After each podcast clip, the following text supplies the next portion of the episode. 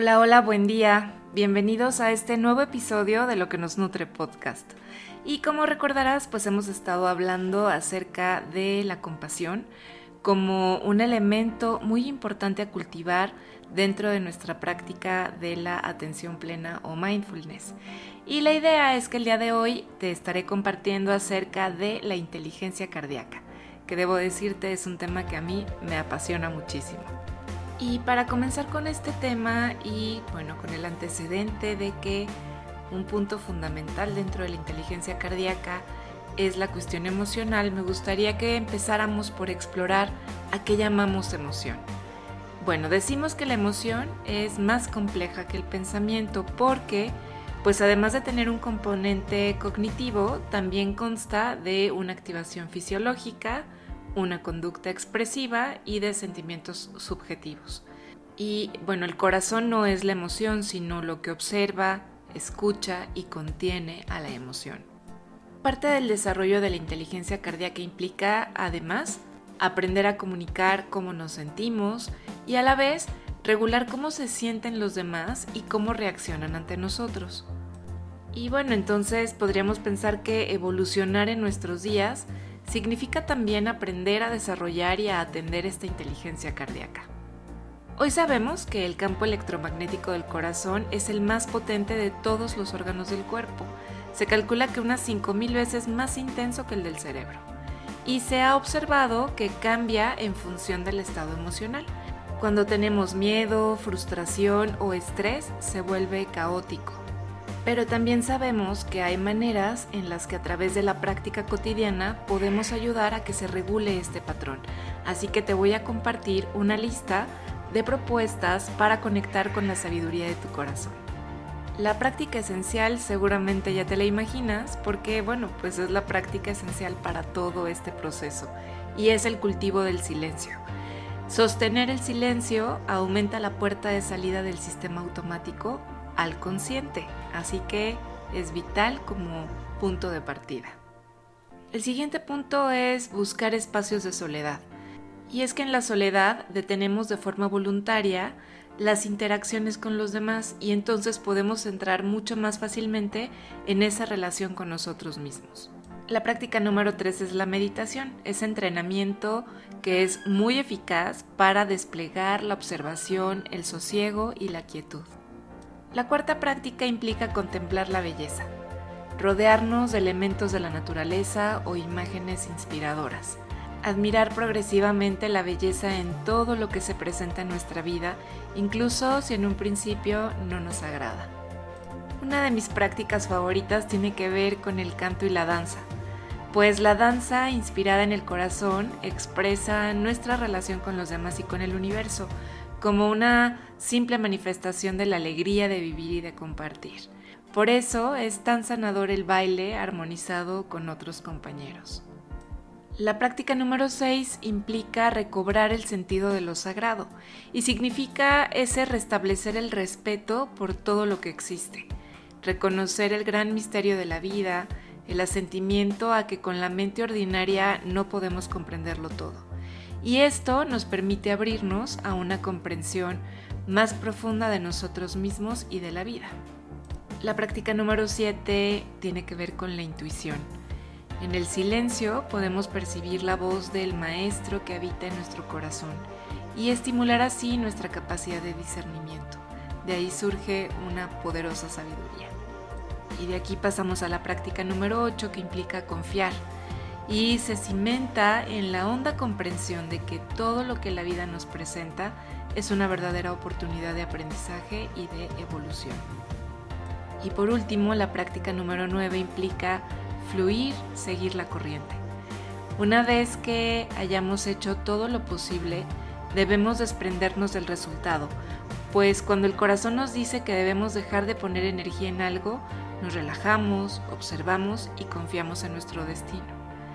Cultiva el silencio, haz contacto con la naturaleza, vive periodos de soledad, medita y contempla.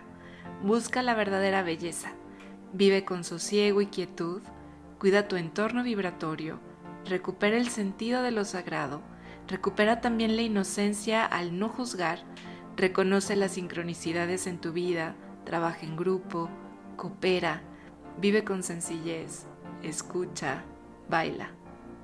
Y en este punto te quiero compartir una frase de Anne Marquier que me encanta, que nos dice, ten presente que tu corazón tiene una inteligencia superior. Escúchalo y pregúntale cuando no sepas qué hacer. Pero para esto quiero decir yo algo importante.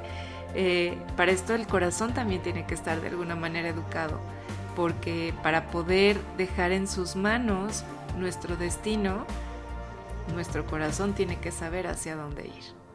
Y seguramente te surgirá una pregunta muy importante como a mí, donde yo me pregunto con frecuencia, bueno, ¿cómo saber entonces que realmente estamos desarrollando una adecuada inteligencia cardíaca? Bueno, pues estos son algunos de los principales puntos o de las principales cualidades que se desprenden de una relación consciente con nuestro corazón y que están íntimamente relacionadas con la compasión. Y la primera es la gratitud. Dar gracias por todo lo que nos ha prestado la vida para que saboremos su presencia. Dar gracias por el simple regalo de sentirnos vivos. El siguiente punto es la compasión, que no es un sentimiento que pueda forzarse. Implica la capacidad de ver a los demás con las limitaciones de la condición humana que todos compartimos. Y el punto número tres es el servicio del sentimiento de compasión nace en nuestro corazón la actitud de servicio.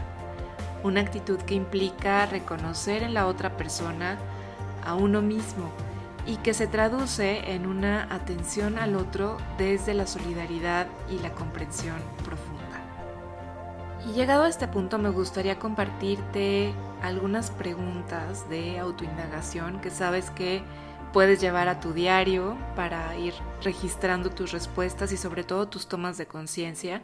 Y la primera pregunta sería, de las prácticas que te he recomendado para cultivar la inteligencia cardíaca, ¿en cuáles te gustaría profundizar más e incluir en tu vida cotidiana? Y la pregunta número dos, de las tres cualidades del corazón, la gratitud, la compasión y el servicio, ¿Cuál ha estado más presente a lo largo de tu vida y cómo se ha manifestado? ¿Cuál sientes que has integrado menos? ¿Y qué primer paso se te ocurre dar para caminar hacia una mayor integración de esa cualidad? Y te dejo entonces las claves más importantes de este episodio. La número uno. Hay una lista de propuestas prácticas para conectar con la sabiduría del corazón y estas prácticas son el silencio, darte espacios de soledad, meditar, contemplar la belleza, puede ser también a través del canto y la danza, recobrando también el sentido de lo sagrado, a través del cultivo de la intuición, de confiar y de fluir, seguir la corriente. Y la clave número dos nos habla acerca de las principales cualidades que se desprenden de una relación consciente con nuestro corazón, que son la gratitud, la compasión y el servicio. Y por último te quiero compartir mi propuesta de acción consciente para esta semana. Y la propuesta implica decir gracias. Así que durante el día de hoy mantén tu atención muy despierta y trata de encontrar la mayor cantidad de motivos que tienes para decir gracias. Ve afinando de alguna manera como tu lupa y detecta cada pequeña acción que la gente suele hacer a diario y que merece ser reconocida con un gracias. Y recuerda que puede ser desde algo muy sencillo hasta un enorme gesto de ayuda. Así que trata de afinar tu atención para poder encontrar todos esos motivos que tienes para dar gracias. Y si te late, registra también estas tomas de conciencia en tu diario. Pues bueno, es todo por hoy. Muchísimas gracias por estar aquí. No me quiero despedir sin invitarte al nuevo taller Sencore que vamos a estar comenzando el miércoles 2 de marzo y me encantaría que pudieras vivirlo y que pudieras ir integrando todas estas prácticas a tu vida cotidiana. Así que si quieres recibir la información completa acerca de este taller, Puedes mandarme un mensaje de WhatsApp, puedes también entrar a Instagram en arroba lo que nos nutre y mandarme un mensaje directo y con todo gusto te comparto la información completa. Igual también voy a dejar en la descripción de este episodio la información para que también por ahí la tengas a la mano. Y aprovechando el espacio, quisiera también facilitarte un pequeño diario de gratitud que creo que puede ayudarte en la práctica de esta semana. Lo vas a encontrar también en el link de mi biografía de Instagram y en la descripción de este episodio. Y bueno, pues es todo por hoy. Muchísimas gracias por estar aquí, gracias por escucharme, por compartir este episodio y nos encontramos el próximo lunes para seguir cultivando juntos luz, sabor y nutrición en la vida cotidiana. Hasta muy pronto.